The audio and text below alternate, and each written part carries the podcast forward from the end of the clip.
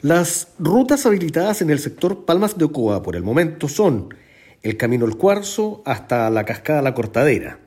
el área Casino y los senderos Los Hornos, el Amasijo y el Palmalillo. Solicitamos a los excursionistas seguir las instrucciones de nuestro personal guardaparques, transitar solamente por los caminos autorizados y debidamente señalizados, evitar las aglomeraciones y no permanecer más de 30 minutos en los miradores. Quiero agradecer la colaboración que nos brindó la Municipalidad de Hijuelas en coordinación con la Cámara de Turismo del Valle de Ocoa para abastecer con agua los estanques acumuladores del parque y además sanitizar las instalaciones de uso público. Las napas se encuentran en este momento en una mejor condición, por lo que ahora podemos llenar los estanques sin necesidad del apoyo de camiones aljibe municipales. El sector Palmas de Ocoa, dado que estamos ya en fase 2 en la comuna de Hijuelas, tiene una apertura operativa de martes a viernes entre las 9 y las